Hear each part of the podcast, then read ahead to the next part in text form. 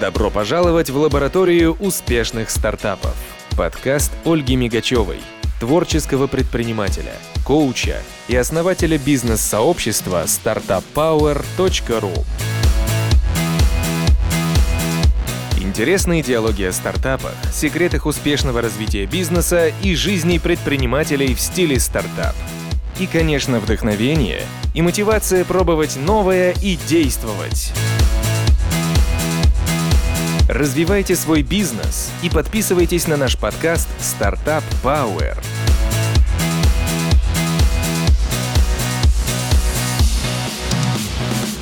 Добрый день, я Ольга Мигачева, коуч, предприниматель. Приветствую вас в лаборатории успешных стартапов. Здесь я беседую с яркими успешными предпринимателями, смелыми стартаперами и лучшими специалистами по развитию и продвижению бизнеса в самых разных областях. Теми, кто обладает профессиональными рецептами успеха и готов щедро делиться своим опытом. Меня вдохновляют люди, создающие новые, и те, кто ведет бизнес. И мне всегда интересно, как, как они это делают.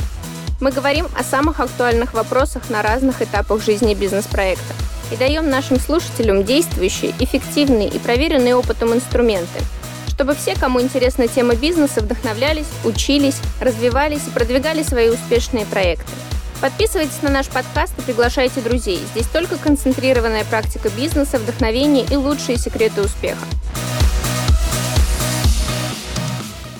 Сегодня у меня в гостях Нина Полянчева, основатель агентства личных финансов GoFortune, эксперт в области финансового планирования и инвестирования, аккредитованный тьютер Министерства финансов Российской Федерации и сертифицированный независимый финансовый советник. И сегодня мы поговорим о стратегии эффективного управления финансами. Нина, добрый день. Привет, Оль, спасибо, что пригласила. Как вообще исторически сложилось? Как ты пришла в эту область? Ну, условно, ты изначально знала, что ты будешь финансовым аналитиком? А, Еще в школе, в классе шестом-седьмом, я точно знала, что буду главным бухгалтером. И стала им в 23 года, как и планировала, параллельно окончив институт.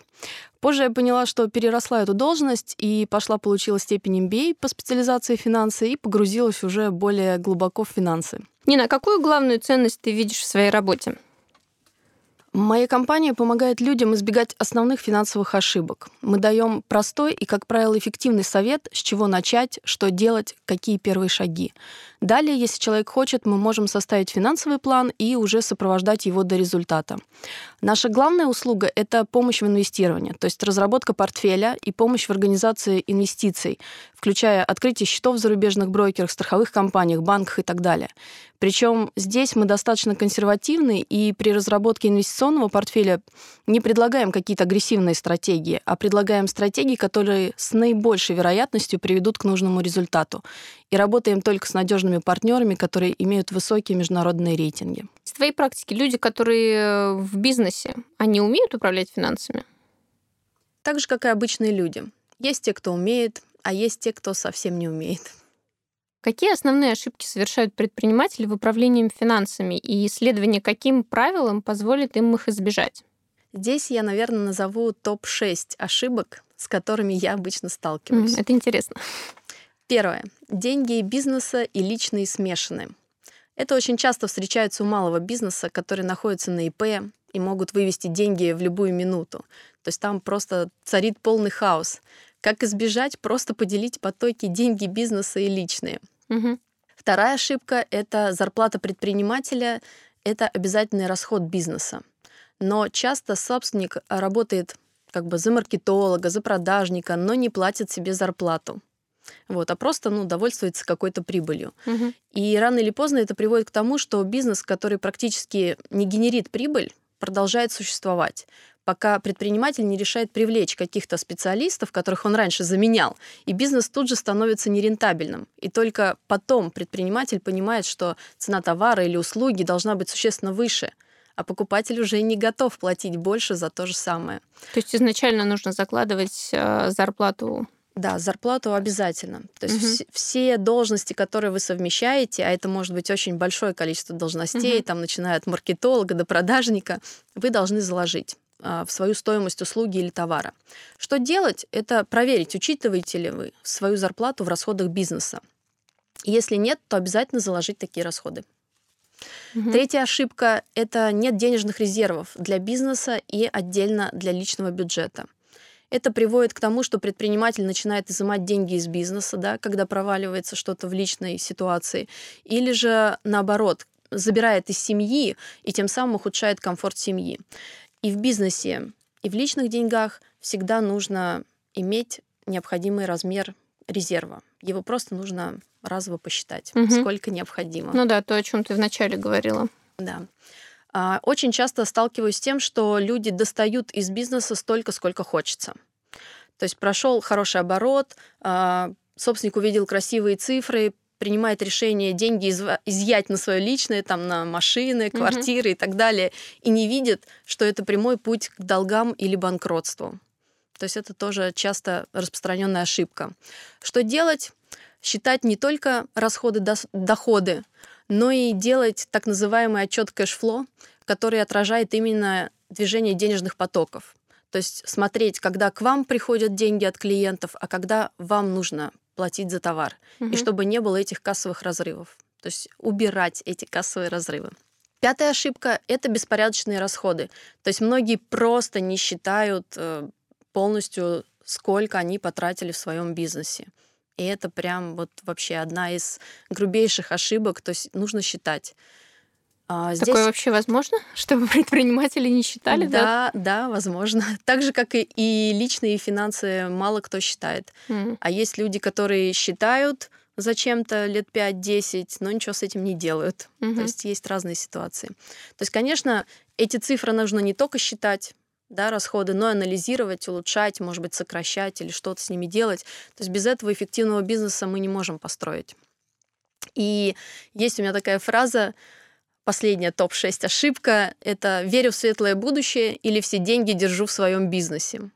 То есть бизнес идет хорошо, mm-hmm. есть постоянный хороший доход, и предприниматель в какой-то определенный момент расслабляется и ничего не делает, думает, что так будет всегда. То есть по факту имеет один источник дохода и никаких других активов.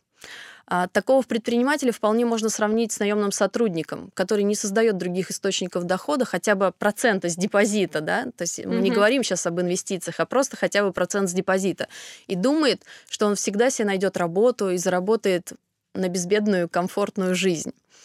А, хочу сказать, что хорошо начинать все с нуля, когда тебе 30. Но когда тебе 50, это уже не так весело и, может быть, даже опасно. Да, не так просто. Да, тут уже может бизнес либо выстрелить, либо не выстрелить. А хочется ли нам быть зависимыми в 50 и в 60 лет? Я думаю, вряд ли. Да, важно думать о будущем сегодня. А если говорить о структуре активов предпринимателя, как ты говорила о структуре личного бюджета, да, то как здесь выглядит структура? Очень часто я вижу, что актив предпринимателя состоит либо из одного бизнеса, либо нескольких его бизнесов, и никаких других активов туда не входит. Угу. И очень редко встречаю предпринимателя, который хотя бы имеет одну недвижимость который приносит доход. То есть не ту недвижимость, в которой он живет, а которая приносит доход именно. Мне бы хотелось наших предпринимателей мотивировать, ориентироваться на более развитые страны.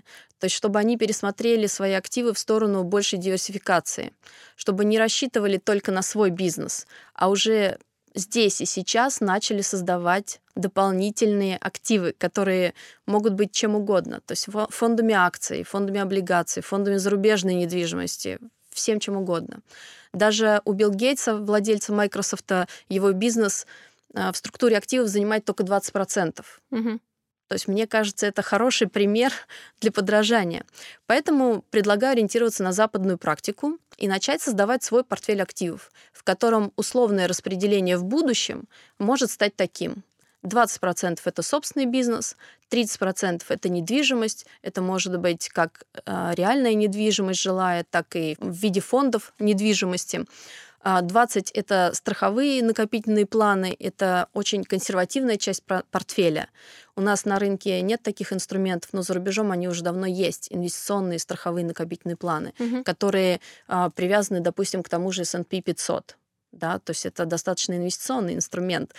И с одной стороны, он агрессивный, но так как ты его покупаешь через страховую компанию, то страховая компания как раз забирает на себя эти риски угу. определенные и говорит, что ты не можешь получить убыток, э, если S&P пойдет вниз, но гарантированно получишь какую-то прибыль, когда эта прибыль будет.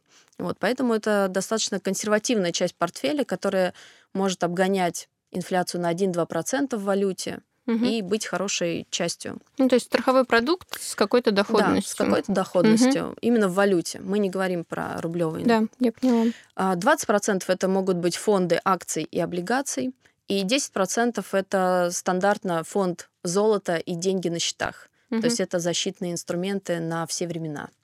Кризис, не кризис, как бы Угу. А какие э, качества, на твой взгляд, нужно сегодня развивать в себе предпринимателю, чтобы как раз э, перестроить свою модель инвестирования и успешно развивать свой бизнес? Мне кажется, что они здесь все стандартные. Назову, наверное, для меня самые важные. Первое — это любовь к делу. Если у вас не горят глаза при мысли о том, чем вы занимаетесь, не ждите, что вы сможете зажечь своей идеей других. Второе — это честность. Нужно быть честным со своими клиентами, партнерами, сотрудниками, всеми, с кем вам приходится работать. А главное — быть честным с собой. То есть не ставить те цели и сроки, которые вы не сможете выполнить. Должна быть цель немножко такая страшновата, то есть чтобы было страшно на нее смотреть, угу. но при этом она не должна быть недостижимой. Ну, то есть она должна быть реалистичной. Она должна быть реалистичной. Вы должны видеть хотя бы приблизительно, когда вы сможете ее достичь. Угу. Я считаю, что нужно изучать интернет-маркетинг. Там огромный потенциал практически для любого бизнеса. Это то, что может позволить вырасти вашему бизнесу просто в разы. Это нетворкинг. Это работало всегда, во все времена, еще, мне кажется, там, не знаю, сто лет назад. Но сейчас это вот облекли в, так, в такое забавное слово нетворкинг. А, и лично у меня с этим есть проблемы. То есть это моя точка роста на ближайшие, наверное, годы. Угу. То есть, из, из, уйдя из офиса, почему-то я поняла, что я частично интроверт и очень не люблю знакомиться. Вот, а би, чтобы развивать бизнес, все-таки надо учиться, учиться знакомиться, учиться создавать связи. Ну да, и расширять зону контактов. И последнее, наверное, немаловажное, это умение предугадывать. То есть вы не можете уже себе позволить одним днем. То есть если вы встали на путь предпринимателя, как минимум на подсознательном уровне вы должны уже все планировать, готовить заранее, как игрок в шахматы. Вам следует продумывать свои действия на несколько ходов вперед. Ну и, конечно же, а, если мы будем следовать стандартным правилам, диверсифицировать свои риски, то есть не все деньги держать в бизнесе, а создавать угу. какие-то еще активы, то я думаю, что мы все будем спокойнее, увереннее и счастливее. А порекомендуй от себя, пожалуйста, какой-то полезный ресурс, может быть, книгу начинающим предпринимателям для улучшения своего финансового благосостояния. Порекомендую книгу финансового консультанта Исаак Бекер. А, называется она «Не потеряй, о чем умолчал папа Киосаки». То есть написана она уже исходя из российских реалий, жизненными примерами и тоже очень простым языком. Угу. То есть мы очень все, мне кажется, слышали э, про Киосаки, э, может быть, многие выросли на этих книгах, как и я, вот. Но я считаю, что эта книжка немножко уже такого устаревшего плана, и надо смотреть уже более в современные реалии, Со- да? Современные, да, реалии. Хорошо, спасибо большое, Нин. А, что ж, друзья, Планируйте свой финансовый успех, и все получится. Сегодня у меня в гостях была Нина Поляничева, эксперт в области финансового планирования и инвестирования, основатель агентства личных финансов GoFortune, аккредитованный тьютер Министерства финансов Российской Федерации и сертифицированный независимый финансовый советник. Нина, спасибо тебе большое за нашу беседу, за все, чем ты сегодня поделилась с нашими слушателями, и желаю процветания и успеха твоему бизнесу. Спасибо огромное и тебе за приглашение и очень интересную беседу. Продолжение интервью, а также беседы с новыми гостями слушайте в следующих выпусках лаборатории успешных стартапов. Присоединяйтесь к нашему бизнес-сообществу, поделитесь этим подкастом с друзьями, коллегами и партнерами по бизнесу. Больше информации для предпринимателей и всех мечтающих о собственном бизнесе на startuppower.ru.